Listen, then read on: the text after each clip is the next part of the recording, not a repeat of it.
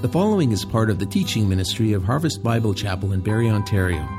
We believe firmly in proclaiming the Word of God without apology. For more information about our church, visit our website at harvestbarrie.ca or email us at info at harvestbarrie.ca. We trust that this message will challenge and transform you. Amen. Would you pray with me?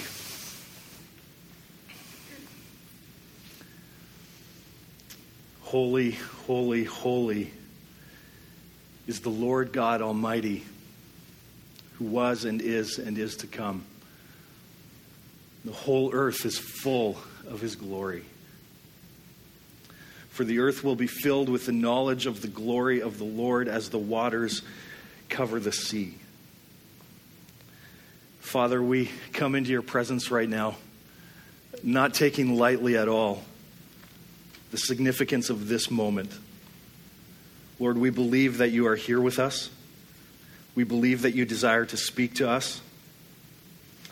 We believe, Lord, that you desire to change us more into the image of your Son, Jesus Christ, who fills our hearts with delight as we worship him, as we lift his name high. Father, I thank you that, that you have been here with us even now in these moments as we have lifted up our hearts and lifted up our voices to the one true and living God. And so, Lord, I pray that as now we open your word, that you would grant to us, Father, the ability to take everything that has been this week for us, for each person in this room, for each heart that is here right now that has been through a hard week, for each heart that is here right now that has been through a good week and experienced great joy. Lord, for all of the circumstances that are represented in this room, I pray, oh God, by your grace, that you would allow us, even now in this moment, to lay all of those things down at the cross of Jesus Christ. And for the words that we have been singing this morning to be the truth that has captured our hearts again. That everything that we need is found in Jesus Christ alone. So, Lord, with your word open now, I pray, give us the grace to surrender all that we carry, to give it all to you. And I pray, oh God, would you speak to us now?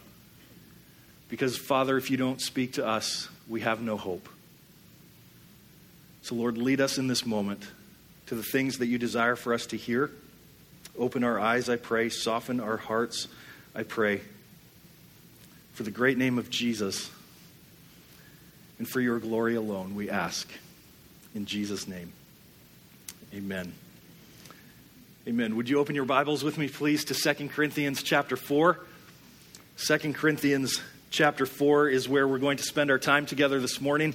It is great to be here with you uh, here in Barrie this morning. I am so thankful uh, for your pastor, uh, Pastor Todd, and uh, just the, the investment that he has made in my life and in my ministry in such a short time uh, that we have known each other. He has been a great blessing to me. Thankful for uh, him and his family, and, and very grateful as well for the invitation to be here with you this morning as we open God's Word together, as we worship Jesus Christ. So uh, let's have our Bibles open now to Second Corinthians chapter 4 and uh, follow along in your copy of God's Word as I begin reading in verse 7 down through to the end of the chapter. Second Corinthians 4, starting at verse 7. But we have this treasure in jars of clay to show that the surpassing power belongs to God and not to us. We are afflicted in every way, but not crushed, perplexed, but not driven to despair, persecuted, but not forsaken, struck down, but not destroyed. That's a great promise, isn't it? Verse 10 always carrying in the body the death of Jesus, so that the life of Jesus may also be manifested in our bodies. For we who live are always being given over to death for Jesus' sake, so that the life of Jesus also may be manifested in our mortal flesh. So, death is at work in us, but life in you. Since we have the same spirit of faith, according to what has been written, I believed and so I spoke, we also believe and so we also speak, knowing that he who raised the Lord Jesus will raise us also with Jesus and bring us with you into his presence for it is all for your sake. so that as grace extends to more and more people, it may increase thanksgiving to the glory of God. So, we do not lose heart. Though our outer self is wasting away, our inner self is being renewed day by day. For this light, momentary affliction is preparing for us an eternal weight of glory beyond all comparison, as we look not to the things that are seen, but to the things that are unseen. For the things that are seen are transient, they're fading away, they're passing away. But the things that are unseen are eternal. I grew up in a very close, extended family. And uh, I think what made our extended family so close with one another is that we all love Jesus. And it's really interesting now, all of these years later, after having grown up, to look back at our family, at our extended family, and to see so many of them in different places, still loving the Lord, serving the Lord in different ways and, and in different places. But uh, it was such a blessing for me to be able to grow up in a very stable, extended family. But our entire extended family was thrown into a massive tailspin on Mother's Day of last year my mom had come to visit Stacy and I and our family in Brantford, and it was our second week as a church. We had just launched the week before, and, and church had just finished. And my mom had stepped out of the gym where we meet in the school to take a phone call, and, and she came back into the room a few minutes later with tears just streaming down her face. She was so uh, emotionally caught up in the moment that she couldn't even put a sentence together. And when she was finally able to say something, she looked at me and she said, Your aunt had a brain aneurysm this morning. She's been taken to the hospital, and we don't know if she's going to make it. Within the hour, we were driving to Peterborough, where my aunt and uncle live. And, and as soon as we got there, we went straight to the hospital, right up to her room. And, and there she was, lying in the bed, motionless, hooked up to every machine that they could hook her up to. And sitting beside her, at her side, holding her hand, was my uncle, whom, in the 40 years that I have known him, I have never seen him cry with tears just flooding down his cheeks and just saying, What am I going to do? For the next couple of days, my aunt uh, was on life support just to keep her alive. And after a few days, they decided to take her off life support. And within a little while after that, she passed away and she went home to be with her Lord forever. And a few days later, my extended family, we made our way back to Peterborough for the funeral. And, and I remember we were sitting in my uncle's living room just talking about a few final details and getting things ready for the funeral service and then getting ready to go to the church. And, and I remember as we were sitting there that it was my uncle. In the midst of unimaginable pain and grief of that week, it was him who said to the rest of us, We have to believe that God has a purpose in this. In 2 Corinthians chapter 4, God in his grace is showing us a little bit of the purpose of our pain. Our suffering shows us that the surpassing power belongs to God and not to us. Our suffering shows us that the surpassing power belongs to God and not to us. See, the Apostle Paul is writing this letter of Second Corinthians to this church in Corinth to defend his life and his ministry because so many false teachers had made their way into this church and were trying to convince these believers that the Apostle Paul was not really who he said he was, that he was actually just there to take advantage of them, and once he got what he wanted from them, he'd be on his way out and he'd be on to somebody else. And so now Paul is writing this letter back to them to say, That's not who I really am. And I hope that you would know that by now. Instead, Paul is saying to them, I wouldn't keep putting my life on the line if I was only in this for myself. He's saying, the reason that I'm doing this, the reason that I keep writing to you, the reason that I keep calling out to you is because of my love for God and it's because of my ever growing love for you. He's saying, I would not keep suffering to the degree that I am I would not continue to keep putting my life on the line like I am if I did not believe in the power of this gospel to change your life. It's almost like Paul is looking to them and he's saying to them, Listen, the only reason that I'm still here right now and the only reason I'm even able to say this to you is because the surpassing power belongs to God and not to us. And maybe some of you know exactly what that feels like. You know what it's like to go through a circumstance like that. Maybe some of you have been to the doctor recently and you got news that you didn't expect. And God, in His perfect wisdom, is allowing you to go through this particular season of your life to show that the surpassing power belongs to God and not to us. Maybe you've lost a loved one recently that has left you with a profound emptiness in your heart. And God, in His perfect wisdom, is allowing you to go through this season of life to show you that the surpassing power belongs to God and not to us. Maybe you're going through another circumstance in your life right now that is proving to be extraordinarily difficult, and, and God, in His perfect wisdom, is allowing you to go through this season and this circumstance of your life to show you that it's not your ingenuity, it's not your ability or your creativity or your power or wisdom or might that is going to get you through this difficulty, but instead, you're going to get through this because the surpassing power belongs to God and not to us. Maybe you're thinking to yourself, well, what exactly do you mean by this surpassing power? What exactly is that? Surpassing power is power that comes only from God that helps us get through what we're going through.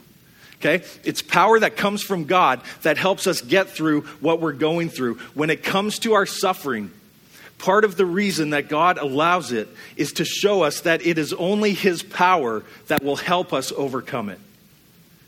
And I don't know about you, but it's in moments of suffering when I need to stand on the reality that God is using the things that I would naturally fight against to do something good in my life. I need the reality of that truth. And that's so important for us to believe because if God is not using that, then we have no hope.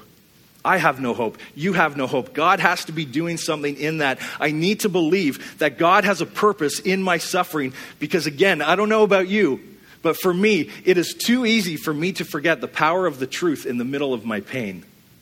And yet, it's in the middle of my pain that I most need the power of the truth. And so, by God's grace, I pray and I hope that we will see from God's word this morning four ways that God is glorified in my suffering.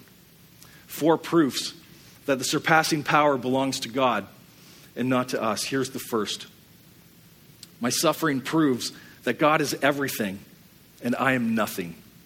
My suffering proves that God is everything and I am nothing. There is nothing like the suffering that we go through that shows us how utterly dependent we are upon God. I mean, you can do all the Bible studies that you want on the promises of God, and you can know in your head and in your heart that those promises are true. But how many of us would say, it wasn't until my marriage crumbled, it wasn't until my health failed, it wasn't until my faith was tested that I really began to understand what it means for God to be my refuge? It wasn't until then that I really understood that the Lord is my helper, the maker of heaven and earth. All of this to show us that my suffering proves that God is everything and I'm nothing. And that's really what Paul is trying to help us see here in verse 7. Notice he says that we have this treasure we have this treasure in jars of clay. And, you know, there's so many treasures that the world has these days, isn't there? So many things that we place supreme value on. And, and I made a, just a quick list of a few treasures that, that the world enjoys. For example, uh, we have made a treasure out of money. And, and we just think to ourselves, you know, the bigger that my bank account gets, then the more security that I'm going to have and, and I just need that blanket of security around me. And, and so I'm just going to keep adding and adding and adding and stockpiling because that's going to give me the security that I need. And, and so we've made money into a treasure. We've also made things like a nice house and different possessions into treasures in our life. And, and we, again, we think to ourselves, I need this. I need a nice place to live. And, and I need to let everybody else know that we're doing okay and that we're keeping up with everybody else. I, I just need this because if I can have this, then, then that's a sign for me that everything's going to be okay. And, and understand me when I say that it's not a bad thing for us to have things like money and to have a nice house and, and to have nice possessions. That's not a bad thing. Those things are not evil in and of themselves. But what I am saying is that when good things become God things, they become bad things because we've made them the treasure. So we, we take things like money and we take things like a nice house and possessions and, and we make these things treasures. We, we also treasure things like our comfort. We want an easy life, and, and we think to ourselves, this really is what makes me feel good. And, and this is what gives me, again, that sense of security that, that when I have this comfort, I know everything's going to be okay. And, and it's not just that, but I'm going to work hard to keep that comfort in my life. And, and I'm also going to work hard against anything that threatens that comfort in my life because this is really what I need. It's important for us to see uh, that not only are these things treasures in our life, but this, this idea of making things treasures really seeps into every area of our life. We need to be careful about the things that we make our treasure. For example, it, it goes into the sports world as well. And so many uh, people consider things like the Super Bowl, for example, a treasure. And, and think of football players and, and these athletes who really dedicate almost their entire lives to going after this treasure so that at the end of a season that they can hold this Super Bowl trophy above their head because it's what they work so hard to earn. Uh, for us as Canadians, how can we not think of treasure in terms of the Stanley Cup? And um, you cannot tell me in any way that that picture is photoshopped, right? And um, knowing where Pastor Todd's allegiances are, um, I will probably never be invited back. Um, we make all these things treasures, right? And, and we need to examine our hearts and ask ourselves, where is our treasure? And, and the Apostle Paul here in 2 Corinthians 4 is helping us understand what our treasure must be. That our treasure as believers in Jesus Christ must be Jesus himself. In fact, that's what he's saying through the course of chapter 4. If you look back at verse 4, he says, In their case, the God of this world has blinded the minds of unbelievers to keep them from seeing the light of the gospel of the glory of Christ, who is the image of God. Skip down to verse 6. He says, For God, who said, Let light shine out of darkness, has shone in our hearts to give the light of the knowledge of the glory of God in the face of Jesus Christ. He says, as believers in Jesus, no matter what the circumstances of our life may be, our treasure needs to be Jesus Himself. Our treasure is not in the things of the world. Our treasure is not in the things that we can wrap our arms around, though those things may be important. Our treasure is in the Savior who lives inside of us. And what makes the treasure of Jesus so amazing, what makes him so amazing is that he is eternal. See, all of these other things that we have, they're all fading away. They're all gonna, they're all gonna die. They're all gonna be burned up, the Bible says. But the treasure of Jesus will last forever, and we will be in his presence. And so now Paul says, we have this treasure of Jesus in jars of clay. And he says, we're just clay pots. We're just clay pots. We're just feeble and we're fragile and we're broken and, and we're insecure and we're inadequate. And we're not able to do everything that we want to do, but at the same time, we have this absolutely magnificent and powerful treasure that is inside of us. And, and there's times when this clay pot is going to break and it's, it's going to be cracked. And there's times where this clay pot is going to be put under pressure, but it's when it's under the pressure of the things that are going on around us that we understand that the surpassing power belongs to God and not to us.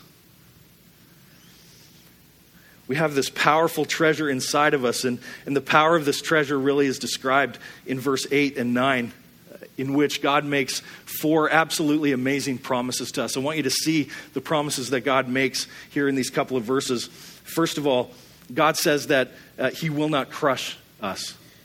Okay, that's the first promise that you have in the midst of your suffering, in the midst of your pain and, and the tragedy and the hardship that you may be going through. God's promise to you is that He will not crush you. Notice uh, the first part of verse 8. He says, We are afflicted in every way but not crushed. Another translation says there uh, that it is hard pressed. We are, we are hard pressed on every side. So just imagine for a minute, it's like you're in a circumstance where, where it doesn't matter which way you turn, you have nowhere to go. You have nothing to do. It's like you're boxed in on every side around you, and, and you're in this circumstance, and you try going this way, but you bump into something. So you try going that way, but then you bump into something else, and you try going forward, you try going back. It doesn't matter what you do or where you go, you're just hemmed in on every side. And God's promise to you in the middle of a circumstance like that is that God will not crush you. The idea is that you're troubled by circumstances that are far beyond your control. The Bible says in Psalm 62, in verse 8, The psalmist says, Trust in him at all times, O people. Pour out your heart before him. For God is a refuge for us. Pour out your heart before him. For God is a refuge for us. A few weeks ago, I had an opportunity to visit a lady uh, in the hospital in Brantford um, who had some kind of connection to our church, and she had been diagnosed a while ago with stage four terminal cancer.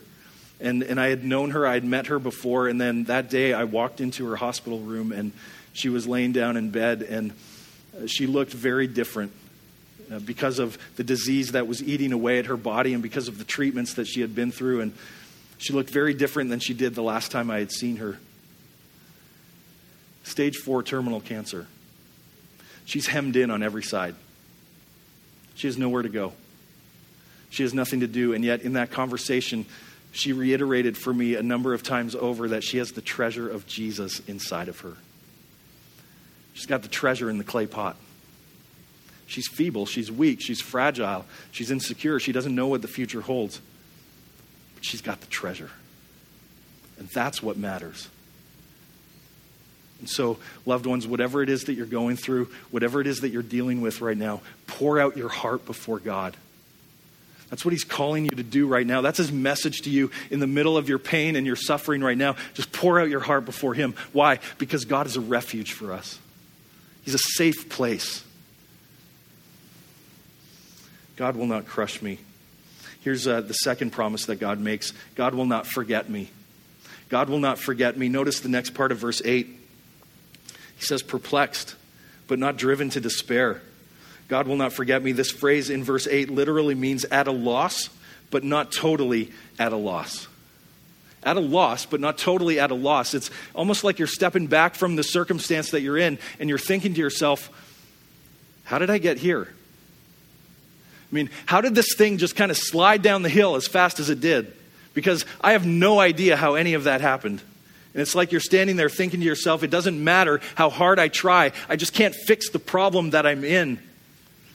The Bible says in Psalm 18, verse 6, David cries out and he says, In my distress I called upon the Lord. To my God I cried for help. From his temple he heard my voice, and my cry to him reached his ears. Down to verse 19, he says, He brought me into a broad place. He rescued me because he delighted in me. Do you hear that? God delights in you. He delights in you right now. And so, because He delights in you, His promise is that He will never forget you. Here's the third promise He makes God will not abandon me. God will not abandon me. Notice the first part of verse 9. He says, persecuted, but not forsaken. This word persecuted means to be hunted down, means to be chased uh, by others who are intent on doing harm, but you're never abandoned. No matter how much you're chased, no matter how difficult it gets, you're never going to be abandoned by God in the midst of the hardship that you're going through. Isaiah 41, verse 17 says, When the poor and needy seek water and there is none, and their tongue is parched with thirst, I, the Lord, will answer them. I, the God of Israel, will not forsake them. Suffering can be like a long journey through the wilderness, and, and it's there in the middle of that dryness. It's there in the middle of that loneliness that, that God then is reaching out to you. Right now, He's reaching out to you and He's saying, You are mine. You're mine, loved one. You are mine, child. You belong to me. I'm going to give you everything that you need. It's like Paul writing a little bit later in 2 Corinthians 12 when he said, And the Lord said to me, My grace is sufficient for you, for my power is made perfect in your weakness. God will not abandon you. And then here's the fourth promise that God makes God will not lose you. God will not lose you. The last part of verse 9 says, struck down but not destroyed. You can be struck down by a diagnosis, but God will not lose you. Do you believe that? Amen? You can be struck down by a financial setback, but God will not lose you. You can be struck down by the betrayal of someone close to you, but God will not lose you. Why? Because nothing can separate us from the love of God that is in Christ Jesus our Lord. Listen, do you see what's happening here? Do you see what's unfolding right in front of us in God's Word? This is so amazing that we see that God is the one who sustains us. God is the one who keeps us because even in the middle of our weakness, with all of it spewing out in front for everyone to see, it's just proving that God is everything and I am nothing. That God is the one who's going to keep me. He's the one to sustain me. But this only happens when we put our hope in the treasure of Jesus Christ. And so, even in the midst of the hardship in our life, the question that we need to be asking is not simply, How will I get through this? It's not simply, When will this be over? We need to be asking the question of our heart. And the question is, Is Jesus truly my treasure? Do I treasure Jesus more than I treasure anything else? Is Jesus really the treasure of my heart? With all of the questions around me, do I really believe that Jesus is the answer to all of it? You know, we just sang that a few minutes ago that everything we want and everything we need is found in Him, right? Do you believe that? It's like it's like seeing that, that Jesus is the treasure that's buried in the field. And, and so you go and you sell everything that you have so you can come back and buy the field, knowing that in buying the field you get the treasure and knowing that the treasure is Jesus. Do you believe that Jesus Christ is your treasure? Because the good news of the gospel, loved ones, is that we can put our hope in Jesus Christ, even in the midst of the hardship of our life. Why, you say? Because even when we are afflicted, we will not be crushed, because Jesus Christ was crushed in our place.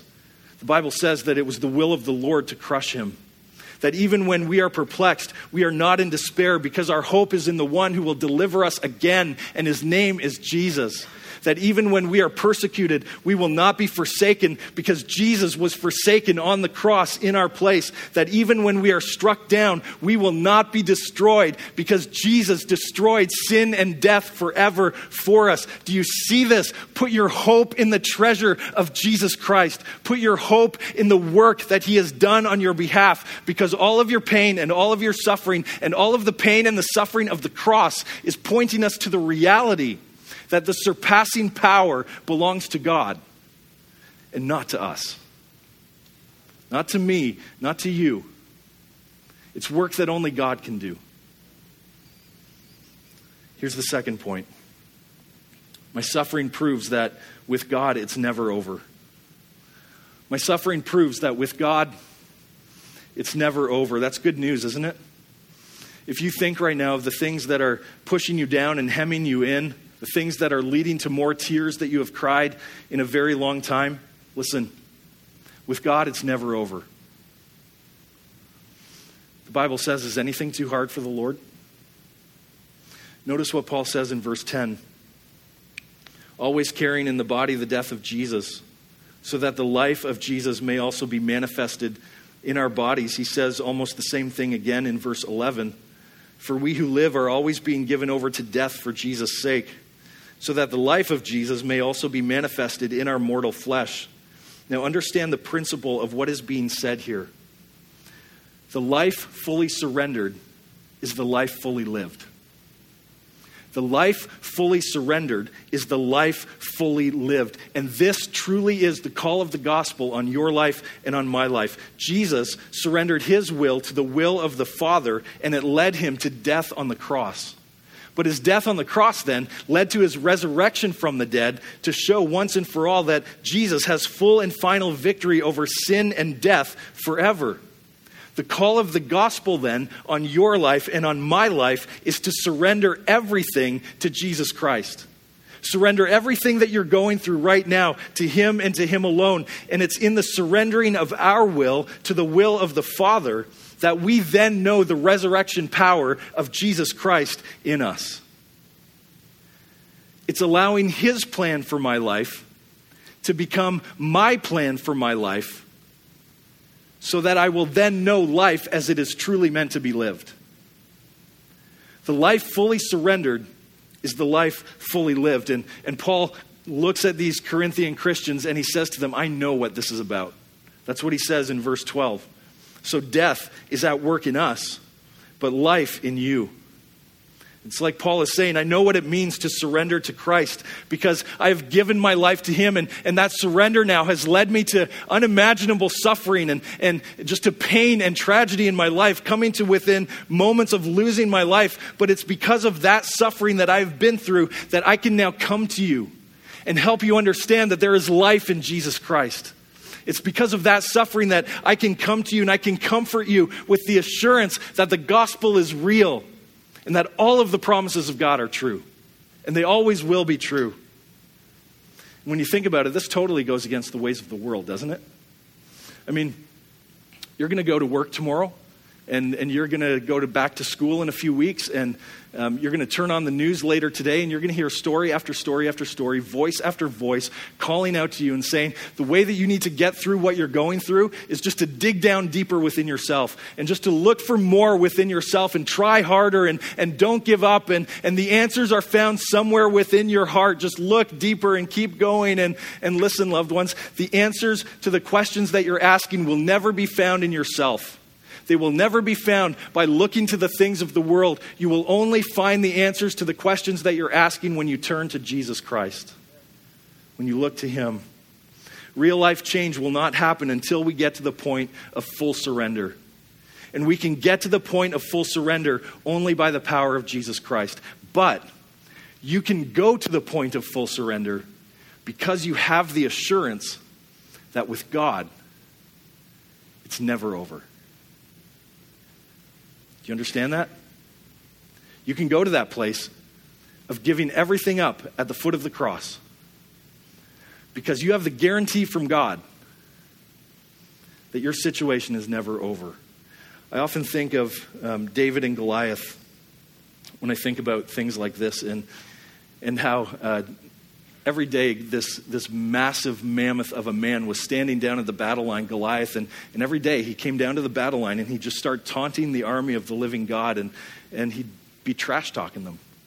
And, and one day, David comes down to the camp and he brings down supplies for his brothers, and, and he hears what's going on here. He hears Goliath saying all of these things, and, and he's like, Why isn't anybody doing anything about this? I mean, David's beside himself because he's so upset that nobody's defending the name of God. And so David says, I'm going to go down there and I'm going to deal with this. And so David picks up five smooth stones and a slingshot, and he goes down and stands face to face or face to knees or whatever with Goliath and, and just looks at him and says, Listen, you come here with swords and spears javelins, and you defy the name of my God. But I stand here in the name of the living God. And David picks up one of those stones, puts it in his slingshot, fires it at Goliath, hits him right between the eyes, and takes the giant down. And the point of that story is not necessarily just about defeating giants in our life, although there may be some application there. The point is that God will work through someone who is fully surrendered to Him because they believe that with God it's never over. David had these small weapons that he was carrying with him that didn't have much power, but the whole point behind that is to prove yet again that the surpassing power belongs to God and not to us. See, there may be a point where you're coming to right now where, where all you need to do right now is just step up to the battle line. Maybe that's the step that you need to take today. You need to, you need to rectify in your heart and say, God, here I am. And God, I don't know what else to do. I've come to the end of my rope. I've tried everything else and, and I'm left hopeless and I'm left helpless. And, and God, I have no strength anymore. So I'm just humbling myself before you, Lord. And I'm coming before you in the name of Jesus. And I'm, I'm saying that the world is throwing at me these swords and these spears and these javelins and, and tragedy and pain and hardship. But I'm standing here in the name of the living God and I'm declaring, God, please help me. God, please use me. When David did that, when he stepped down to the battle line to face Goliath, the giant fell to his death that day. Why? Because with God, it's never over. If God is for us, who can be against us? Today, you could be standing on the battle line of your sin. You could be standing on the battle line of suffering that has caused your faith to waver, suffering that has caused questions in your mind and doubts in your heart, and the call of Jesus Christ to you right here and right now. Surrender everything to me. Surrender it all to me. And believe that only God can get you through what you're going through. And then when God does that, just watch as He gives you victory. Just watch as He gives you the deliverance that you so desperately need. Watch as your broken heart is healed. Watch as your pain is washed away in His comfort. Watch as, by His grace, your hope is restored. Why? Because with God, it's never over. You might think you're an underdog, but with God, you're not the underdog anymore. It's never over. Here's the third point my suffering proves that God's grace is real. My suffering proves that God's grace is real. Paul says this in verse 13. Since we have the same spirit of faith according to what has been written, I believed and so I spoke. We also believe and so we also speak. This uh, verse here is a direct quote from Psalm 116 and verse 10, where David is recounting God's deliverance in his own life from a desperate illness and how David might fittingly praise the Lord for what he has done. David's basically stepping back from his own pain and he's saying, God has done this for me. I've seen God's work in my life. He has healed me, and, and now I'm going to tell everybody about it. I can't be quiet about this because God has done this. And what is this? It's his grace. I'm recognizing that God didn't have to do this, but he's done it for me anyway. And yet, you and I look at the circumstances that we go through, and we realize that not all disease ends in restoration. Not all brokenness ends in reconciliation. Not all pain ends in healing. And so, Paul now turns our focus to something that is much bigger in verse 14. Knowing that he who raised the Lord Jesus will raise us also with Jesus and bring us with you into his presence. One of the greatest traps of our suffering is that we can lose focus on what really matters. Your hope is not in your healing. Your hope is not in finding a new job. Your hope is not in your circumstances somehow changing because what you perceive them to be right now is not what you think you want them to be later. Your hope is not in the things that the world is able to give you, because again, the Bible says that there's coming a day when all the things of the world will eventually pass away. They will all burn up, that those things that have no eternal value, but instead, our hope is in Jesus Christ. Our hope is in eternal life. Listen, that because Jesus was raised from the dead, that there is coming a day when we too will be raised with him, and that God will usher us into his presence, and that all of this suffering and this pain and this tragedy and this hardship that we are going through right now one day will be gone forever. Amen. That is good news, loved ones. Listen, even the aches and pains that you go through. I just turned 41 a few weeks ago, and year after year after year that goes by, I know it's hard to believe, right? Like, he looks at least 51. And, and so every year that goes by, it just kind of solidifies for me that I can't do the things that I used to do when I was 21, right? Anybody else there? Like, come on, don't leave the preacher up here by himself. Yeah. So, so we go through these things, even the aches and pains. But the thing is, there's some of you that are here this morning and you're carrying burdens that are far heavier than aches and pains. Things that are life altering. You're carrying pain, maybe, that is even life threatening. And what I want you to hear, this is a word of grace from your God to you this morning. That there is coming a day when you will be ushered into his presence. And all of these things that you deal with in this life right now that cause so much hurt will be gone forever. Maybe you're sitting here right now and you're just thinking to yourself, okay, I hear what you're saying, and it's true, and I believe it in my head, but, but how do I get to that day? Because the weight that I'm carrying with me right now hurts so much. It's so hard. I mean, you have no idea what this week has been like for me. You have no idea what this last year, this last five years has been like as I've dealt with this over and over and over again. How do I get to that day?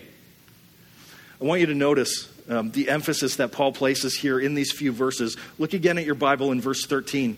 I'm going to read through to verse 15. See if you can pick up on the emphasis that Paul is giving here. Verse 13, he says, Since we have the same spirit of faith, according to what has been written, I believed and so I spoke, we also believe.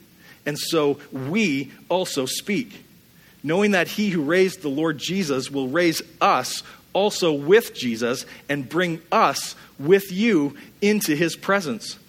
For it is all for your sake, so that as grace extends to more and more people, it may increase thanksgiving to the glory of God. Notice the emphasis here suffering happens in community. Suffering happens in community. Nine times, just in those three verses alone, the Apostle Paul is underlining the reality that the body of Christ needs each other in the difficult seasons of our life that we're not meant to be the lone rangers. We're not meant to be the ones who are just going off and doing our own thing because we're too ashamed of, of what's going to happen if other people find out about what we're going through. We're not meant to go through this on our own. And yet, that is so often what happens, isn't it? Because when we go through times of suffering, when we go through seasons of pain, it's like the enemy's working overtime to dupe us into believing that, hey, listen, you're the only one who's going through this. I mean, nobody else will ever understand what you're dealing with right now. You're the only one who, that this is happening to, and, and it's better just not to talk about these things because just imagine for a minute what might happen if you let somebody else into that part of your life. Just imagine the shame and the embarrassment and the humiliation. Listen, that is a lie. That is a lie from the enemy. And what I want you to hear this morning is don't miss this aspect of God's grace in your life. God has placed you in this church. This is not a perfect church, but this is a really good church. And God has placed you in this church so that you could know that your suffering and your grief and your pain and the hardship that you go through is not something that you are meant to carry by yourself. That God has placed you within this body of Christ to walk with you through that. But notice that what Paul is saying here is that this is not just horizontal. This isn't just something that we do together, but instead, look carefully again at verse 15. He says, For it is all for your sake, so that as grace extends to more and more people, it may increase thanksgiving to the glory of God. Notice here the vertical nature of suffering. Grace comes down. In the middle of our hardship, the grace of God comes down to us in our pain. And as the grace of God comes down to us, praise then is meant to go back up to God from us. So that when grace comes down in our hardship and praise goes back up to God, glory is then given to Him. Do you see that? Grace comes down, praise goes up, glory is given. And maybe you've prayed prayers like, God, I can't stop worrying about the circumstance of my life. I don't know how this is all going to turn out. I don't know what to do. God, I need your help in this. In that moment of your difficulty and your hardship, grace comes down and praise goes up and glory is given. God, I need wisdom for this decision. I don't know how this is all going to turn out. And this has implications not just for now, but it has implications way down the road as well. In that moment where you need wisdom from God to know what to do, grace comes down, praise goes up, glory is given. God, I feel so helpless, so weak, so insecure, so unable. God, I just don't know what I'm going to do in all of this. In that moment of your inadequacy, grace comes down, praise goes up, glory is given to God. The vertical nature of suffering. And listen, your suffering and my suffering, our hardships are one of the most powerful pathways for the grace of God in our life. Proves that the grace of God is real. Here's the final point my suffering proves that this life is not all there is. My suffering proves that this life is not all there is. Again, pointing us to the reality that the surpassing power belongs to God and not to us. Verse 16, Paul says, So we do not lose heart. Though our outer self is wasting away, our inner self is being renewed day by day. Paul used that phrase at the start of verse 16, uh, back in verse 1 as well, where he says, So we do not lose heart. He uses that in the context of the evil and the wickedness and the cultural drift that was taking place in Corinth and he says, even in the midst of all of that, still, we're not going to give up on God. We're not going to lose heart. We're going to keep going. Why? Because our hope is in Jesus Christ. Because our hope is in the treasure that is inside of us. And, and he says it's a really good thing that we have this treasure of Jesus inside of us. Because as I look at my outer self, as I look at my physical body, he says, it's all wasting away. And so, what he's saying here is, I'm not the same person that I used to be, not just because the suffering is changing me, but I'm not the same person I used to be because God is renewing me even in the middle of that suffering. How amazing is it for you and me right now, just for a minute, just to step back and consider that God is using the very hardest things that we go through in our life to renew us and to prepare us for one day to stand in his presence forever. And you say, well, what does that mean? Notice the words that Paul uses here um, in verse 16. He says, We're wasting away, but we're being renewed. Both of those words are in the present tense, which means that even as we're wasting away, we're being renewed. Even as the things that we see on the outside are falling apart and they're not working the way that we want them to work or that they're supposed to work, that even as those things are happening, God is renewing us. And understand that this renewal is not just a replacement. It's not just a replacement that we will someday get when we get into his presence. Instead, this is a full blown, ever increasing, all out restoration. So understand that cancer is not the end for a believer in Jesus. A miscarriage is not the end for a believer in Jesus. The consequences of the addictions that once dominated your life before you came to know Christ are not the end for a believer in Jesus because even in the midst of that, as you trust in Jesus for victory in your suffering, even as you see the things on the outside starting to waste away, you have the assurance, you have the promise from the God who loves you that even right now there is a full blown, ever increasing, all out restoration of your heart that is prepared preparing you to be in his presence forever.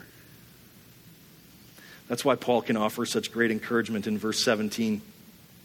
He says, For this light momentary affliction is preparing for us an eternal weight of glory beyond all comparison.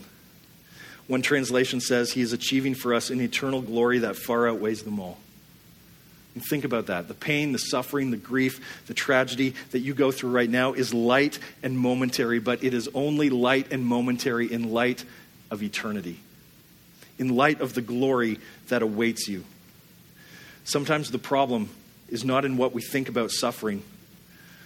The problem is that we don't think about suffering in light of eternity. Listen, the glory that you will one day experience is so far out of proportion to the suffering that you now endure that we cannot even comprehend it. And you say, well, well, my suffering is so intense, it's so hard. Exactly. Just think about how amazing heaven's going to be. How amazing glory is going to be for us to be in the presence of God. And that's the message of verses 17 and 18. Verse 17, these afflictions are preparing us. It's a long process. We know that we don't go through just one season of suffering and then it's over and we're good to go after that. But listen, our great hope as believers in Jesus is to know that suffering and glory always go together. That as a believer in Jesus Christ, you do not experience suffering without the corresponding promise of glory yet to come. And listen of the glory to come. Isaiah 65, verse 17, God says, For behold, I create new heavens and a new earth, and the former things shall not be remembered or come to mind. It's amazing, isn't it? That one day you're going to be in the presence of God and the suffering that you have been through in this life will not even be a memory anymore. Revelation 21, verse 1 Then I saw a new heaven and a new earth, for the first heaven and the first earth had passed away, and the sea was no more. That's our hope. That's our hope. So, how do we hold on? How do we hold our present suffering in light of eternity? He says in verse 18, as we look not to the things that are seen, but to the things that are unseen. For the things that are seen are transient, but the things that are unseen are eternal. For our afflictions to be light and momentary now, we must look to the things that we do not see. Our hope is not in the things of the world because all of the things of this world will one day pass away. Our hope is in the unseen things that God is doing in our life, even in our suffering. Our hope is in the things that God is doing in us that even at this moment we do not see, but we know that they will last forever because God is using all of these things in His perfect wisdom, in His perfect grace. He is bringing all of it together, and He is using it to renew us day by day. He's using it to create in us the anticipation of that day when he will wipe away every tear from your eye, and death shall be no more.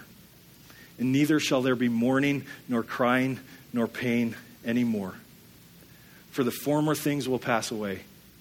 And he who is seated on the throne says, Behold, I am making all things new. That's your hope.